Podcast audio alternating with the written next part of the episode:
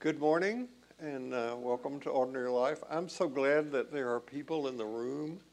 It's so much easier, better, funner to talk when there are people in the room, and I'm glad you're here. I think that we probably have a number of people who are not here today because they're home watching Conspire with Father Richard Rohr, which is his last Conspire event ever. And uh, if you registered for Conspire, which I did, I found out through my son that the content of Conspire is going to be available for the next year.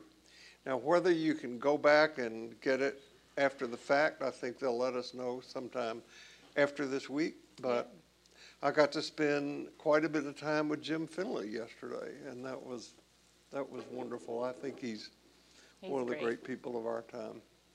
And if you happen to tune in early today to see the cartoons that were up, I'm going to give Wayne Herbert credit for like 90% of those. He sends me these really great, I think they're great. They are good. They're good I, cartoons. yeah. They're better than the ones I select. Go I, ahead. and I am not going to make an opinion on that one. Go ahead and say it. So thank you all for being here, and thank Tim and John and Olivia and William and um, I don't see what. Oh, there he is. And uh, Richard Wingfield and Wayne and Callista for doing all they do to make this happen. So, um, Do we have any announcements? uh, do we? Um, well, we've been told that the coffee and the tea for our class will be set up downstairs in the, a- as you come in. Um, but we still see that there's something here, so I'm really not sure what to tell you about that. I'm preparing you that that might happen. That I think in an effort to have less disposable cups and things like that, the church is trying to consolidate where the resources go. So just know that that Up the stairs? uh, yeah, I don't, I don't know. I, I, I really don't. I'm just, I'm the messenger. oh, sorry, I laughed. I've been told I laugh too loud and it's hard to edit out. I'm, I'm going to work really hard to not laugh. Okay, we won't laugh. Do not make any faces, Wayne. Um, I first became aware that I laughed too loud from my husband a couple years ago, and a friend confirmed it. And then when I hear myself on the podcast, I'm like, they're right. I laugh too loud. I have to edit myself out too.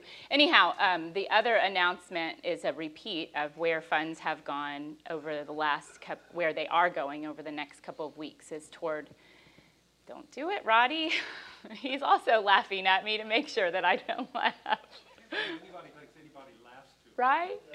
Um, the, that part of our funds are going to interfaith ministries to help resettle Afghan refugees as they come to Houston. Um, and another little bit is going to Haitian folks who are still in crisis, and we've seen the, the pictures on the border too. Um, and then thirdly, to Boynton Church to help kickstart their after school music program. And I think those are the only announcements I have we have. If you would like to donate to Ordinary Life, there's all kinds of buttons on the website that will teach you how, and you just have to put Ordinary Life in the memo, and it will come to us, and it's greatly appreciated. So, thanks. So, can I do this? Do this. You want me to do that? Yeah. But I can't hold it and do it, right? Oh, I don't know. We'll see.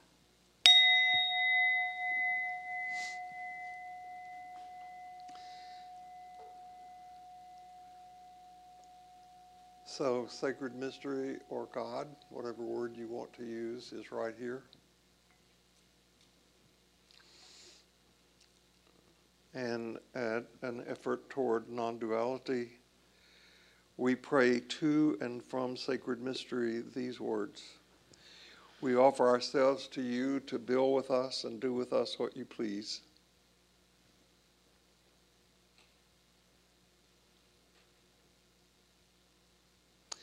and relieve us from bondage to the ego so that we may better grow into our true selves.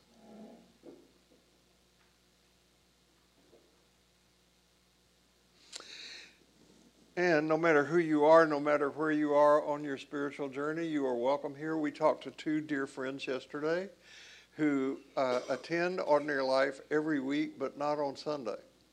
That's funny. You know you can do that. that uh, Tim um, records this and uploads it to the Ordinary Life website, usually by Tuesdays. And so you can go and see all the slides, you can get the text of the talk, uh, and, and you can listen to it. So no matter when you watch it, no matter where you are, I'm glad that you're here. Uh, if um, no matter where you are, you're welcome here. And you just be aware that We have the uh, wrong huh? slideshow up. that's the wrong slideshow. Yeah. So who put that up? It wasn't me. Just kidding. so we do it. Um, Give us a second. You just keep talking. I'll work on uh, it. that's okay. I could go.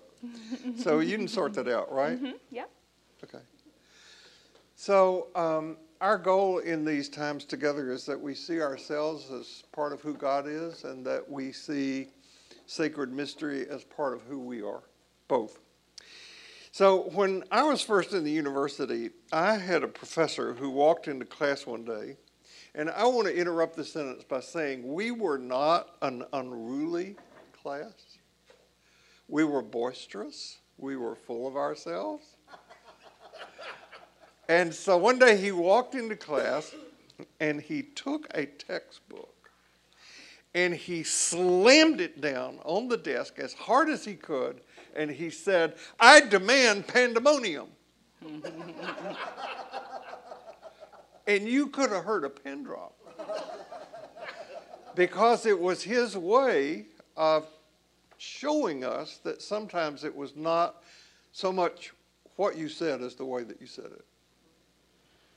That man's name was Lane Boutwell, and Lane uh, taught at the university where I was before I came to Texas, and he is the person who called me aside to his office one day and said, "You need to get out of here. You need to go to a place where you can study what you're really interested in."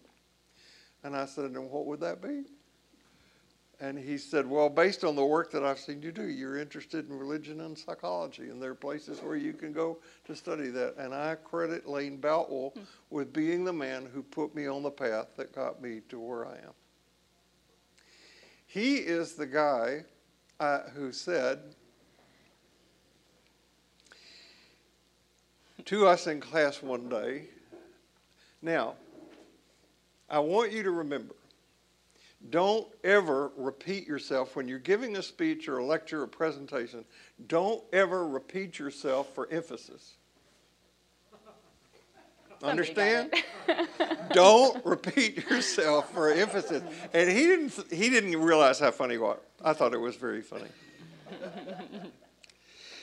So um, I, I'm going to repeat some things today, including what I just said, because I've I've done that before in here. I want to repeat something about Jesus and questions because we're dealing with two questions at the beginning of the Gospel of John today. And this is something I first heard Richard Rohr say, although now I put it in my, my own words. So, um, We're there.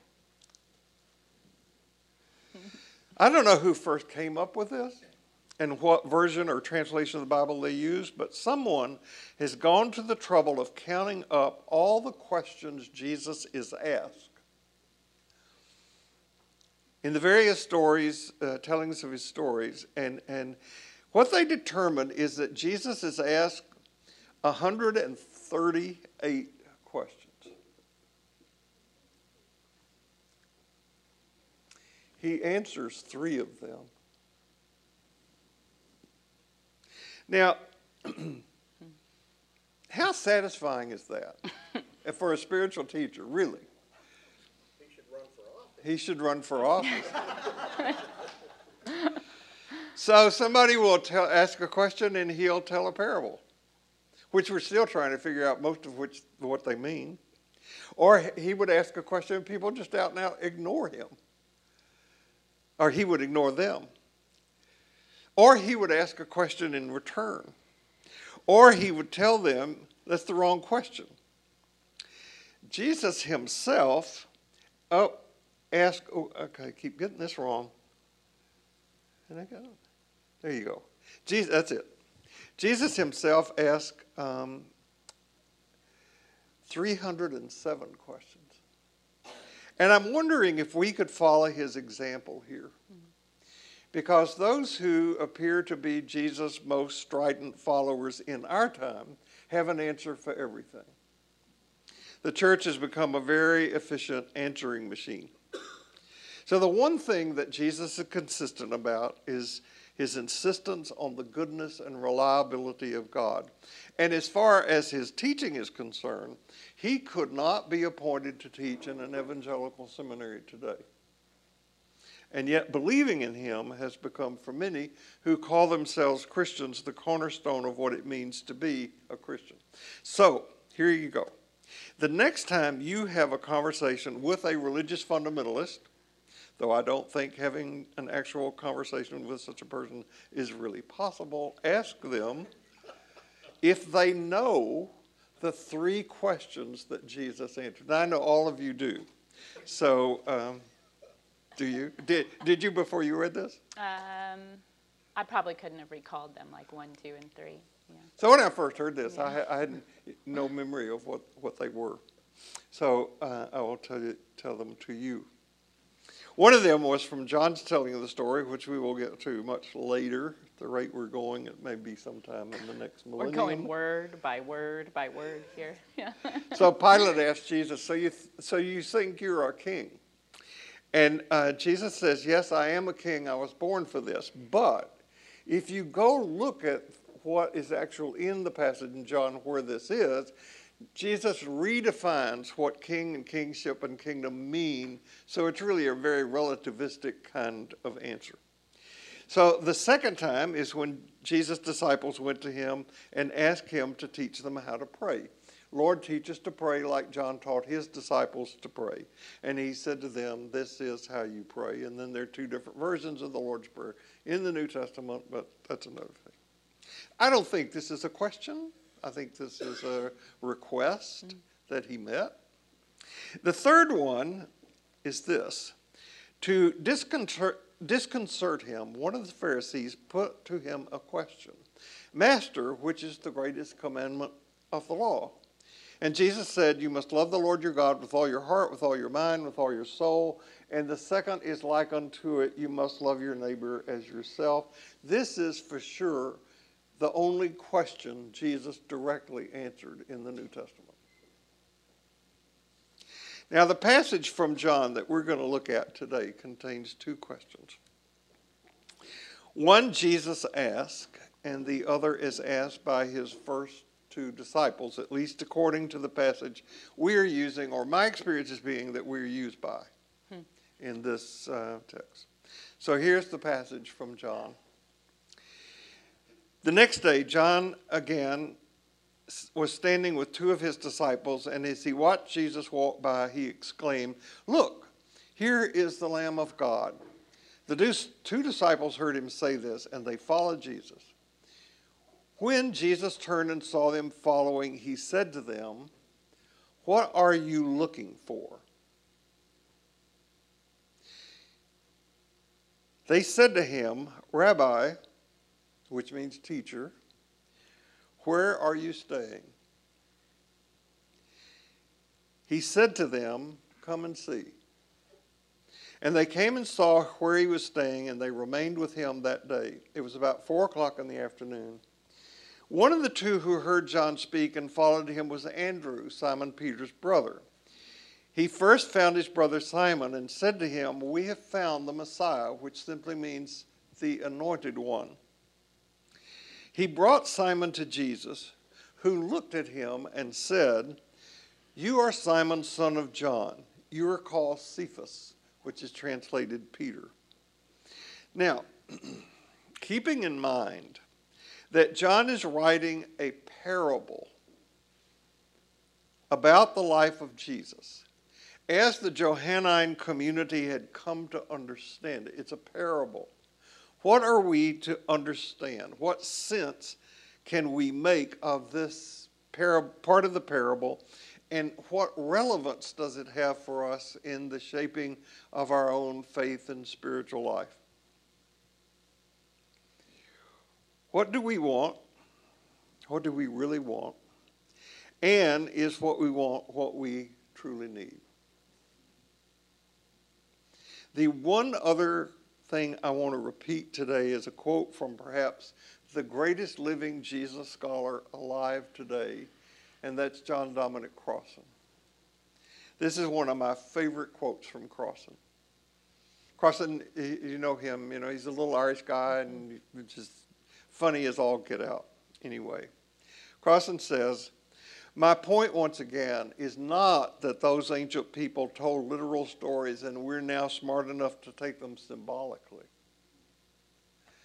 but that they told them symbolically and we're now dumb enough to take them literally. Somebody's um, heretic alarm just went off. Did you hear it? Because it's something I said? Is that like you've talked enough and shut up now and Well, it's my turn anyway. let Holly take over? Okay. Um, so there, there are so many interesting things that happen in these few lines in John. And I mean, gosh, I, I promise we're not actually going to go word by word and line by line, and we could be doing this for the next five years. But um, you know, last, last week I spent a whole hour on one line. we'll move faster than that um, from time to time. But first, in these lines, I want to talk about who is there. We have John the Baptist and the two disciples, one of whom was Andrew, and the other is unnamed. And scholars think that the unnamed disciple, uh, Sanford says that it could have probably been the gospel writer himself, that he was there, but not there. Keep in mind, he's writing almost 100 years post Jesus. Um, so he's a presence, not a physical being. So, in some way, he represents like all of our consciousness to be there in that story. It makes me think of how the Renaissance painters, I don't know if you, any of you had to study art history in your degree, I did, um, had to paint, most of the Renaissance painters were commissioned by the church, by a patron, by uh, the Pope, and the Pope had to approve everything. And very often, um, the Renaissance painters would put a representation of themselves in the scene as a kind of way to say I did this, and sometimes as a way to sort of push against the Pope. Often the painter is the one looking out towards the audience as opposed to being in the painted scene. Here's an example. Um, well, we'll just use my fingers. This is the Last Judgment in the Sistine Chapel, and you can see where the little circle is. That's Michelangelo's droopy, kind of grotesque face uh, on the Last Judgment, looking out toward the viewer. Similarly, the writer of John, as I said, was there, but not present. So a fourth person comes in, Andrew's brother, Simon Peter, who I can imagine Andrew running back home and being like, oh my gosh, he's here. This is before text messaging. He couldn't just quickly go, come over here. I met this guy. But he grabs his brother to come and see. Simon becomes a really important figure. Well, that's not what this is about. But his arrival gives us an opportunity to talk about the name that Jesus eventually gives him. Bill will go into this later. But Cephas means the rock. I want us to take a moment to consider the significance of embodying a true name, who we really are, a name that embodies the true self. We've talked about language and meaning as our kind of technology. It's like a human superpower. There's power in naming things. When we say what something is or what something is like, we've given it a defined form. Uh, we've constrained it sometimes. You think about the things that were said about you that weren't so nice in your lifetime. Those things get internalized. Hopefully, the things that are said about you that are kind and nice and affirming also get internalized. Both things are true. Both perceptions of self are shaped by words. Language is used about us, creates or reinforces beliefs about the self. So Jesus says to Peter, You are the rock. There's also that wrestler, actor, The Rock, right? I don't know if Peter was that huge, but maybe. Um, the writers of John are very deliberate and very specific about people and places that they use in the storytelling about Jesus. And I want to say that in this gospel, nothing is without very intentional meaning. The woman at the well, that's very intentional. It may not be true, but it's intentional, which can make for, as we go through this, a really long slog. Let's stop at this word for just a minute. Yeah. Um, but naming or the specificity of language is not unique to Jesus or the gospel writers. There's a tradition among many Native American tribes that um, one is given an individual name. So you might be given your sort of born name, but you might also be given the individual name that you grow into. You might remember the super popular film Dances with Wolves. That guy was given a kind of Indian name. I, I don't know how many actual white people were given Indian names, but that it's, it's an example of how people were named. Um, my family jokingly referred to me as Stands with a Fist. She was also in the movie. She was the really opinionated, willful one. so that was me for a while after that movie came out. I don't know, you know, so based on the way early colonists treated the Native Americans, though, I'm going to guess we mostly got names like ravages with a stick.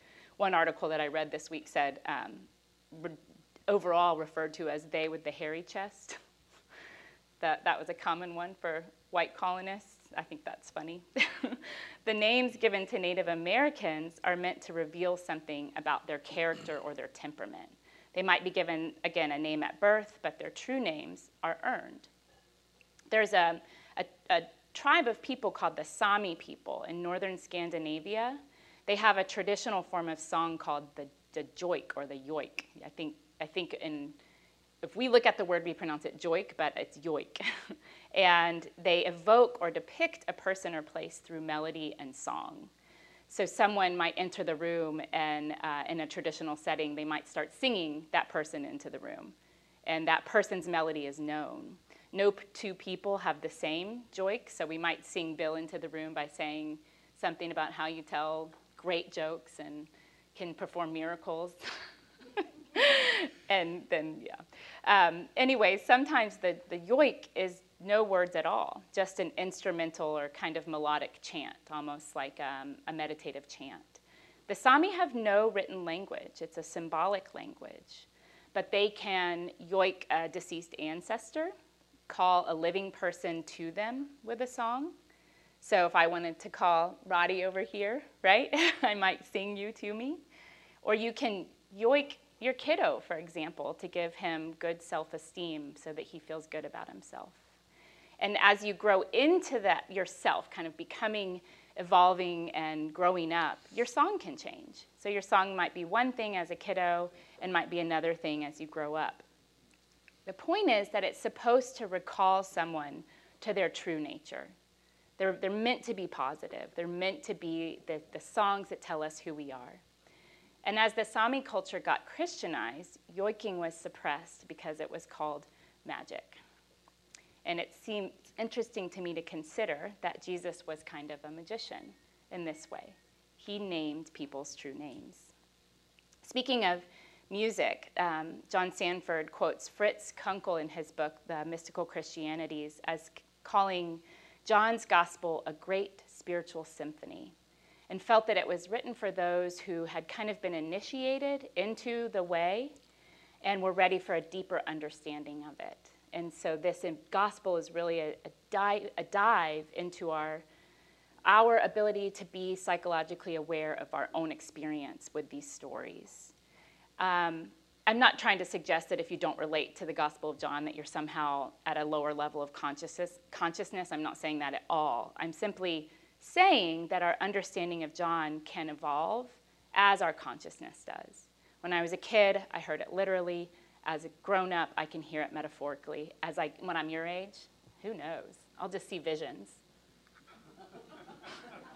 And dinosaurs. And dinosaurs, that's right. so, what I understand now about it is very different than what I think I'll understand 20 years from now. So, the invitation here as we get into the Gospel of John, as we name it, is to come along and see for yourself. Jesus was the master of intriguing invitations. I think that's the, the what, what his parables serve is this kind of come and see. That's what we issue you here. So the question, um, what do you want, where do you live, are really two brilliant questions.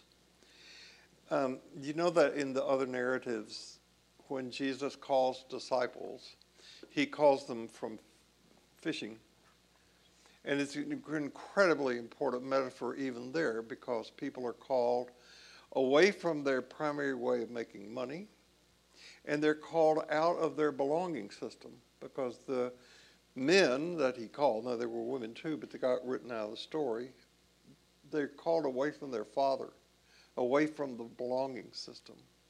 And it had both a very um, profound economic impact and a cultural impact for these men to leave. And when they did leave, Jesus said to them, I will make you fishers of men, fishers of people. And um, one of my professors in seminary said that a better translation of that would have been, I will show you what to want. Or, even better, I will fix your wanter.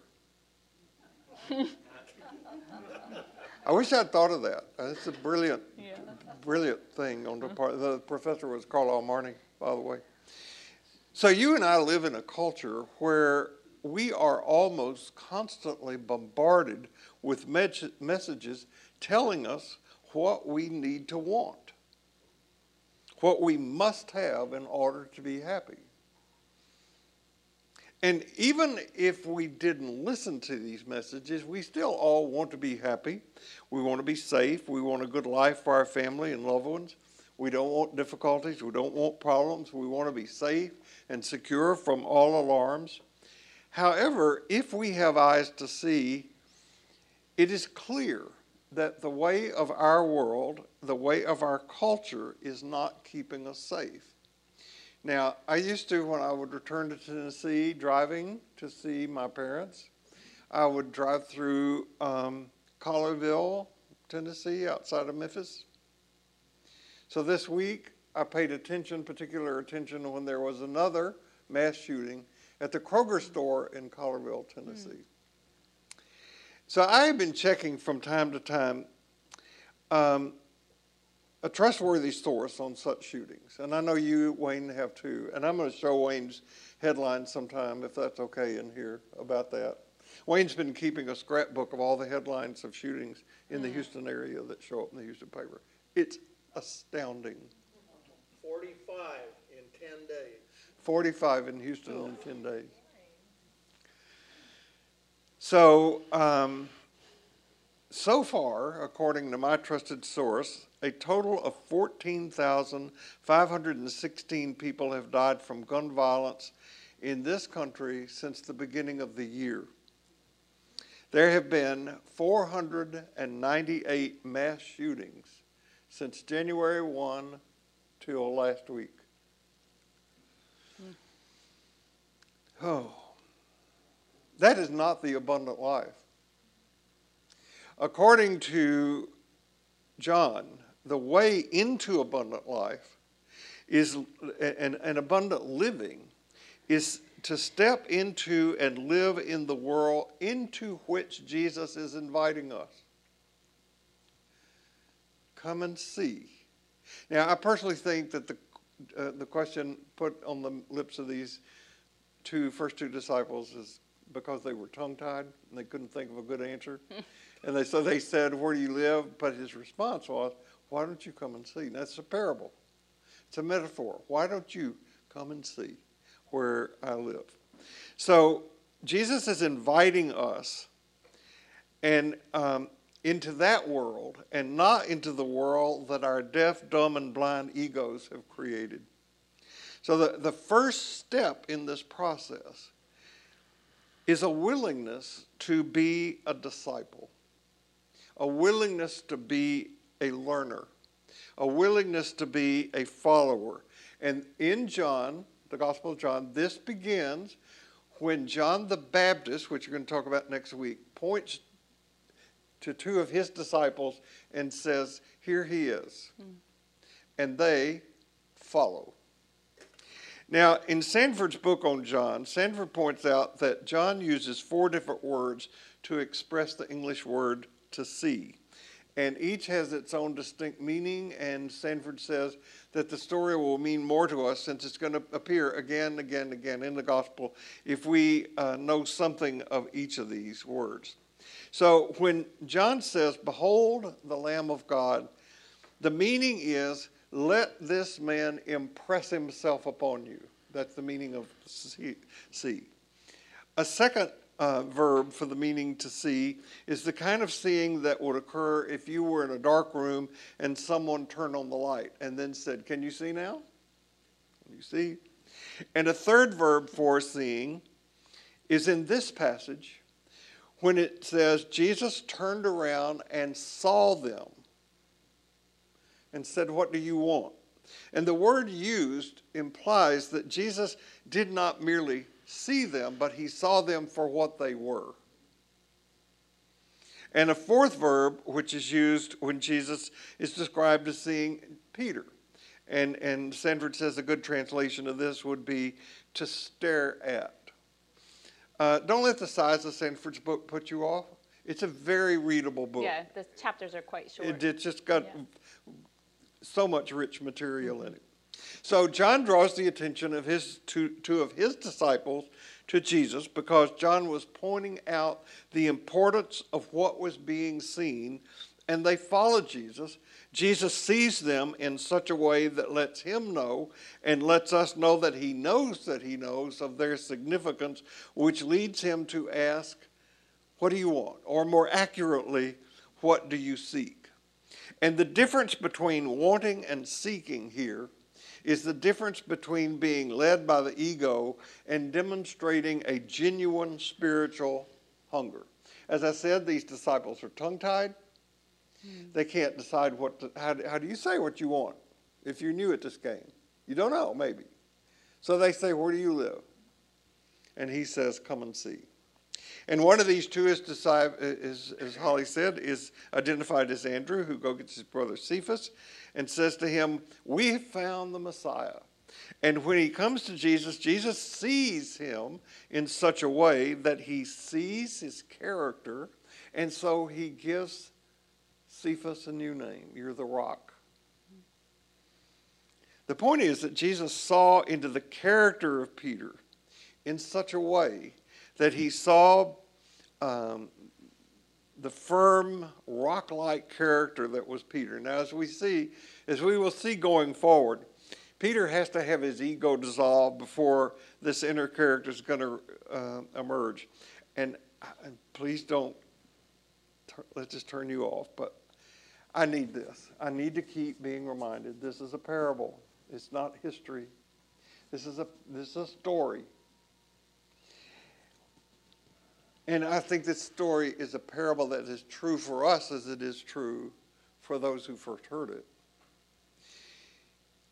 We have to have a hunger and a desire to move to ever increasing depths in the spiritual journey. Remember, our, our, our work is to increase, to deal with the increasing capacity of the heart to experience and express the love of the sacred, the ongoing increasing capacity of the heart. So we have to be willing to live in the presence of the sacred, both to be initiated and taught. In the, in the next disciples' call, Peter and Andrew, Jesus seems to know Nathanael even before meeting him. And so the Jesus that we meet in John has these incredible capacities. And if you read John at the level where we've been used to hearing it, these first verses seem so full of supernatural stuff that it just seems improbable to us, very unlikely to us. But when we begin to explore the nature of the unconscious, this kind of language begins to make sense. So, what is the meaning of discipleship? You know, you're going to have a test over this.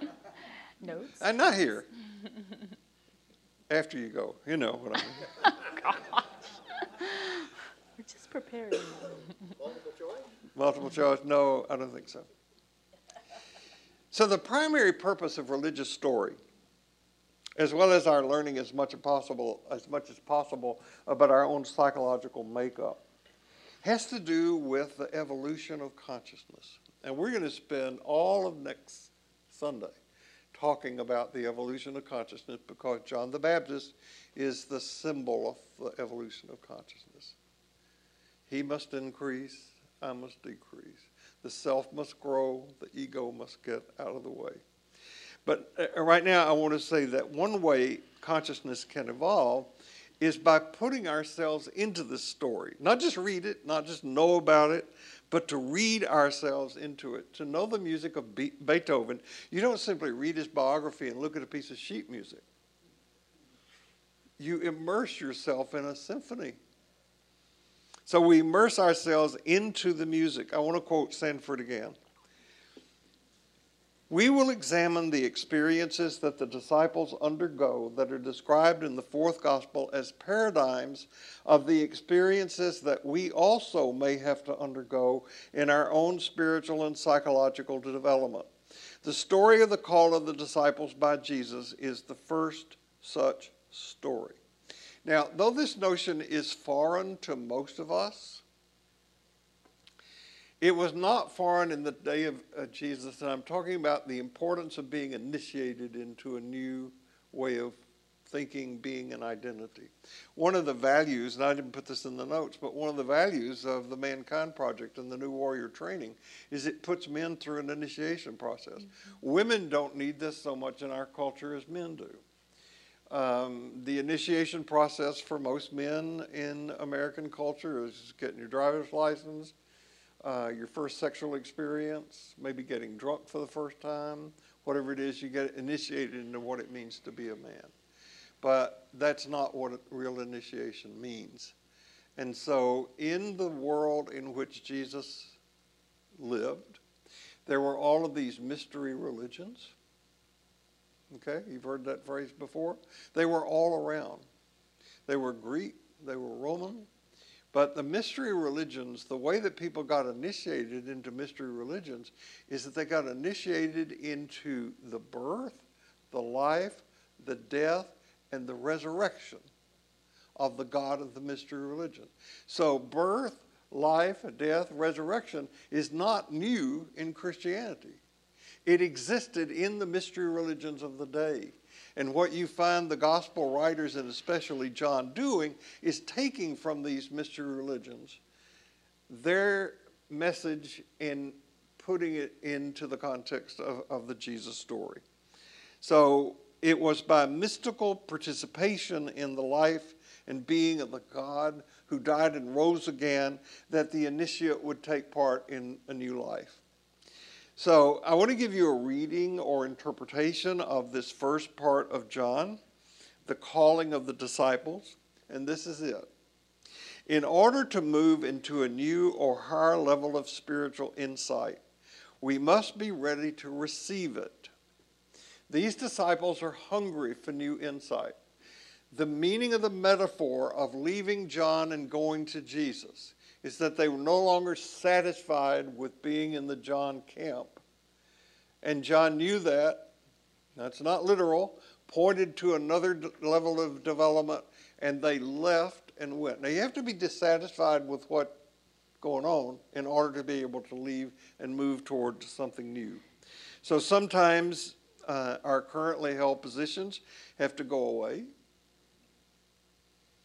And for some people, this is a real, real crisis.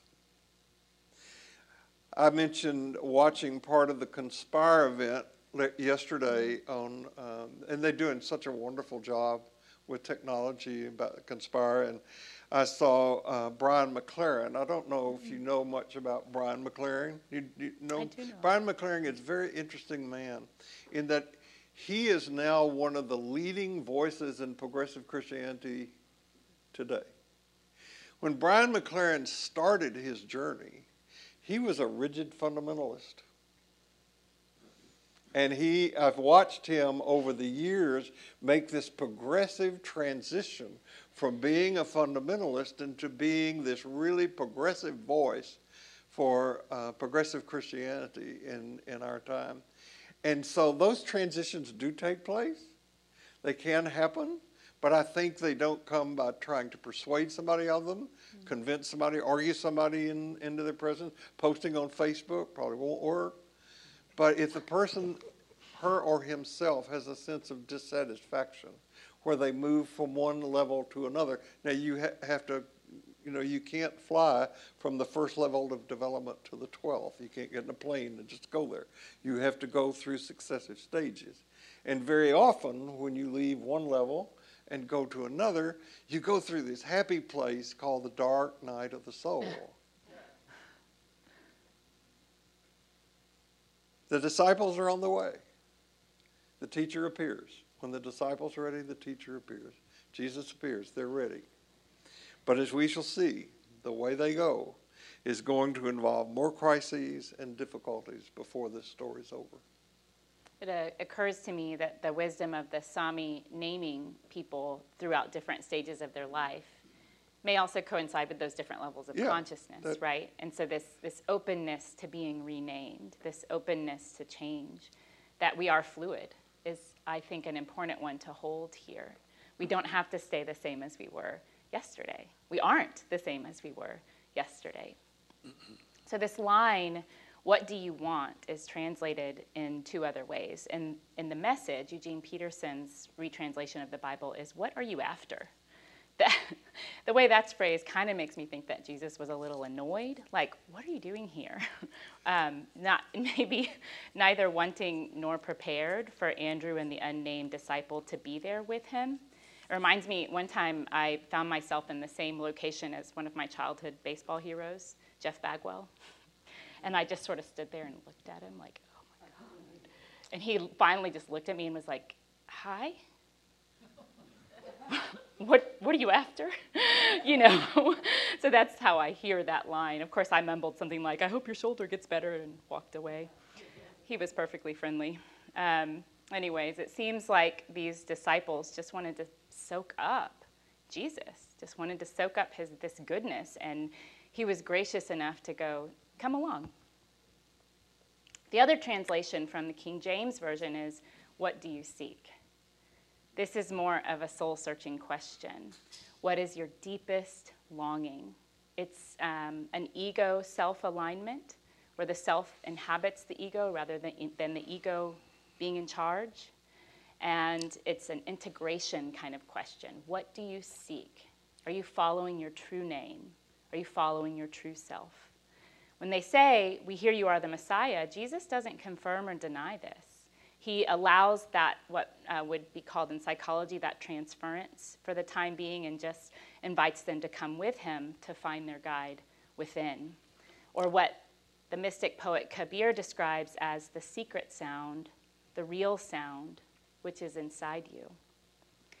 So, when we get at our deepest longing, it's not always easy. And that deepest longing looks different at 20 than it does at 40, than it does at 60. I mean, these things change. Though the two fields are distinct, in this case, both religious and psychological questions are concerned with, as we've been saying, the evolution of consciousness. God is not equated with the unconsciousness, or nor is Jesus, but they are both vehicles through which the unconscious can be known. Calling forth our deepest longing may, like the Sami song, change from life stage to life stage to life stage. We are in continual self discovery. It's limitless and it's endlessly creative. What we want and what we need may not always be in alignment, but I do believe that Jesus was asking that question. Not a like, what do you want? You want some chocolate. You know, the, the longing behind wanting chocolate is nourishment. He's getting at the longing. Marshall Rosenberg, the late psychologist who formed or formalized the strategy of nonviolent communication, believed that there is a universal set of human needs. And unlike Maslow, he thought that one need is not necessarily higher than the other, that our need for meaning can exist right along our need for basic needs, basic nourishment. So they, he says they break down in the following categories. This is the needs wheel. Don't try to read all the small print. But the basic categories are connection, physical well being, honesty, play, peace, autonomy, and meaning. The reason I say that they are non hierarchical is because we can be in prison, not have necessarily physical freedom, but still have a strong need for meaning and purpose.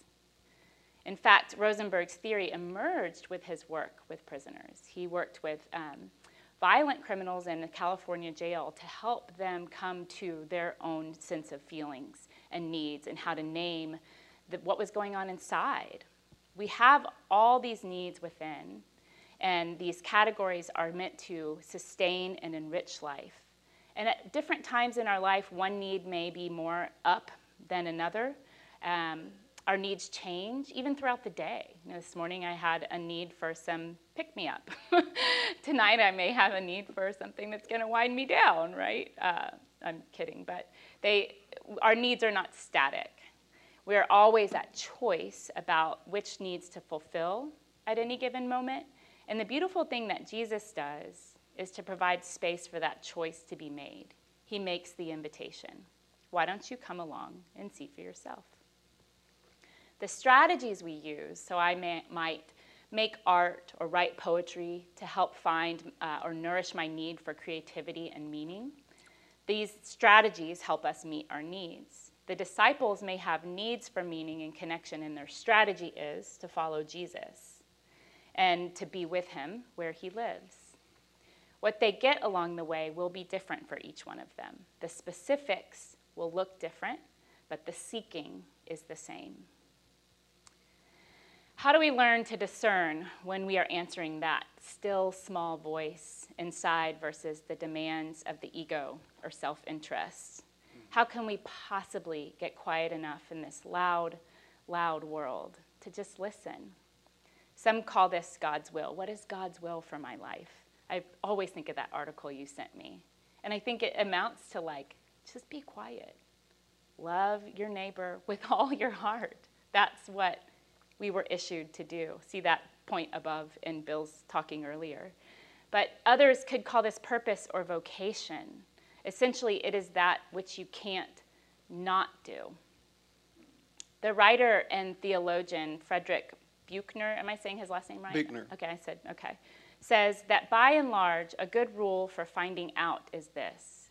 The kind of work God usually calls you to is the kind of work that A, you need most to do, and that B, the world needs most to have done. The place God calls you to is the place where your deep gladness and the world's hunger meet. Our purpose does not have to be this huge public display of leadership or a best selling novel or the next run for Congress. No one even has to know your name if you're doing the work that you are called to do, the work that gets you up in the morning. This is like the essential question that Viktor Frankl arrives at in his Surviving a Concentration Camp, which is what does life expect from you? Not what do you expect from life, but what is life pulling forth from you? Okay, but still, how do we how do we know? I think it's neither wise nor responsible for us to tell you the what. Here's what you need to do. But right, what if I'm wrong? But but I've got a growing list of people I want to say that to, though. I'm a, see Bill's journal after class. He may have your name in it. Um, but maybe what we can help illuminate is the how. How do we get there? I guess we could call this life's kind of poetic justice in that we very rarely receive a direct answer when we ask this question. But if we're open to coming along and seeing for ourselves, we will find the answers. They're everywhere. What we seek can feel elusive at times, hard to catch, just out of reach, like that hummingbird that never fully slows down. I think if it slowed down and stopped, we might actually give up the seeking. But the idea of the seeking keeps drawing us forth, and the seeking is hope who can, um, come on, you guys know what I'm going to say, right? Emily Dickinson's poem. Hope is the thing with feathers that perches in the soul and sings the tune without the words and never stops at all. It pulls us forth. A teacher of mine advising me about my dissertation said that it should, I should write it about the question that keeps me up at night. And I also think that in the end, it's the answers or the seeking the answers that get me up in the morning. That's where it is. so, uh, what's God's will for your life? Come on, folks. It's the only question he answered. See above notes, footnotes, In Christian asterisk. lingo, it is to love the Lord your God with all your heart, mind, soul, and strength. And the second is likened to it, you love your neighbor as yourself. Or the way that I would put it, if you want to use a non religious language and use spiritual language, once you have dealt with the survival issues, the purpose of life is to grow, is to continue to grow. To, and it, Wait, pause. I just said you can deal with the survival issues and seek meaning at the same time. And seek meaning at the same time. So I'm not going to contradict her. But we, we, we can put ourselves on a path of continuous growth in those values that I keep stressing over and over again, which are peace, love, joy, patience, and humility. Those five things. And you, you can do that and be a Buddhist or a Hindu or a Christian or a Jew or whatever, but those are, those are what we're doing and what we're going. So I want to keep you also in mind that this Gospel of John, like the other Gospels, but the Gospel of John in particular, is the product of a community. It's a community that was having a really difficult time, no longer being accepted in the synagogue. They couldn't be Jewish Christians in the way that they thought they were going to be able to. They were now beginning to experience persecution. They were having a rough go of it. And they would meet and they would talk about stories that they had heard, because very few eyewitnesses at that time were around, about this man named Jesus. And how in his presence they had ex- experienced the sacred, and now they had this incredible joy, love for one another, forgiveness, and hope for the future, their resurrected, their resurrected life. And I don't know what they did. We don't have any video recordings of it, but I can imagine them sitting around and saying, Hey, do you remember when Jesus said blah, blah, blah? And the other one said, Yeah, and now, you know what I think that means now? And they would keep evolving the story until um, eventually somebody went to CVS and got some paper and wrote it down. CVS. Huh? CVS, yeah. so there are multiple authors of John. The scholars agree that there are multiple scholars of John. What they don't agree on is how many. That um, four primary ones, maybe. We'll get into that. I was going to show you what a page from John in the Greek New Testament look, look like. Something emerged from a community of people who were like these first disciples. They were between one way of understanding and had not yet quite reached another at the beginning. And I, I'm, I'm coming more and more to see us this way. I mean, those of us who are part of the United Methodist Church are moving toward a denominational structure that will no longer be united. There's going to be the formation, I don't know when, at some time in the future, of a new denomination called the Global Methodist Church. And if you remember when Dr. Jim Bankston was here in dialogue with me, he said this Global Methodist Church he didn't care for because it be referred to as the GMC, and he's always been a Ford guy. Oh, man. Do y'all just sit and tell jokes together? So it, we, we're definitely going to be in the minority. That's what's happening in this culture. Um, there's a great editorial in the Washington Post this morning that Josh sent me about the constitutional crisis we're in. Well, it makes me think the same about the Constitution. We need to go back and see what its relevance is for today. I wonder if there should be a law that we should review and revise the Constitution every 100 years, or 50, or 20. I don't know. So I've been reading Ilia Delio's newest book release. Um, it it um, contains some of her newest writings. It's called The Hours of the Universe. And uh, the data is in, according to this woman who stood right here and gave us a wonderful presentation one weekend a few years ago, and many of us just fell absolutely in love with her. But if we keep doing as a nation what we're doing, our future is bleak. You've heard about the measurement of energy called the carbon footprint? Right.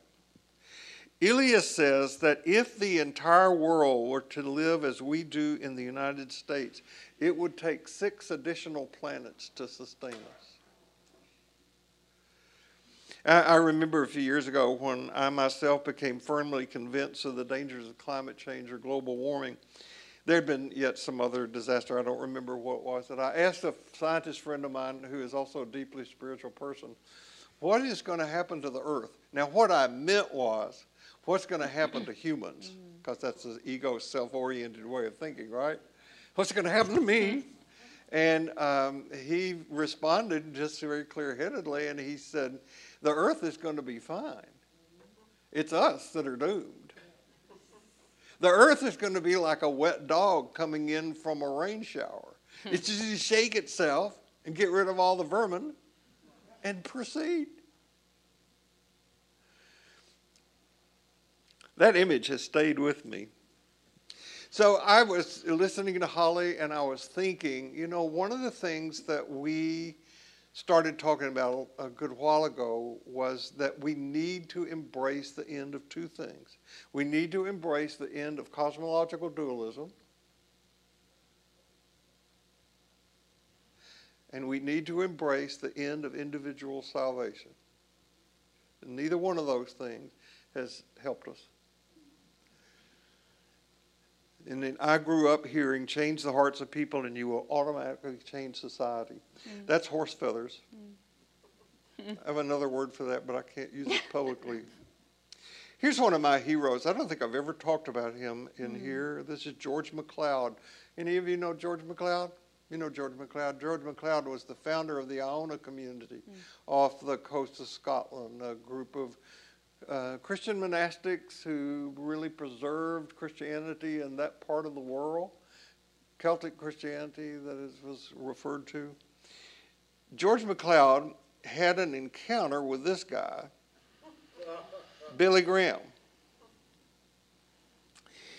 This was after World War II, the dropping of two atomic bombs, the nuclear arsenals were being built up among the superpowers, and MacLeod had an encounter with Billy Graham in which he said, Billy, we have a huge problem on our hands. What are you doing about the bomb? And Graham responded, Convert people, George, and the bomb will take care of itself. To which MacLeod replied, Billy, you and I have been converted. What are you doing about the bomb? Now, the part of John that we're looking at today is an invitation into a whole new way of looking and seeing and experiencing and expressing the love that transforms us, transforms the world, transforms our relationship, transforms the cosmos. You get it in three chapters. God so loved the cosmos. That's the word in Greek. Mm-hmm. Mm-hmm. So before this transformation works its magic on us, we tend to think that God is out there. And after this transformation, we know mm-hmm. experientially God is not out there. God's here. Mm. God's there. God's here. We, we don't look at reality anymore. We look from reality. This is the meaning of the Eckhart quote that Holly and I use over and over and over again. The eye with which we see God is the same eye with which God sees us. Now, moving that from here to here, a hmm. journey of 18 inches is the trip we're trying to make. Mm-hmm. And then we can be back in what Orrin Caulfield, or Orrin, Owen Warfield called Barfield, I mean, Barfield. called the original participation. We're not learning about the mystery, we're participating in the mystery, and that changes everything about how we see our- our lives. By the way, this is why we are beginning uh, every class now with this prayer that we offer ourselves to sacred mystery to build with us and do with us as you please. Relieve us from bondage to the ego so that we may better grow into our true selves. I'm just thinking spontaneously about a question that was posed to me in a group I was part of yesterday. um, Bernice, you'll, you might remember, what does it mean? What does transformation mean? What does it mean to be transformed? And what does it mean to be transformative? And that's a question I've been thinking about for the last 24 hours. But so this is a perfect moment to draw us back to the Gospel of Thomas, don't you think? I've heard of that. Seeking is exactly in line with that, my favorite saying of all in there. If you bring forth what is within you, what you bring forth will save you.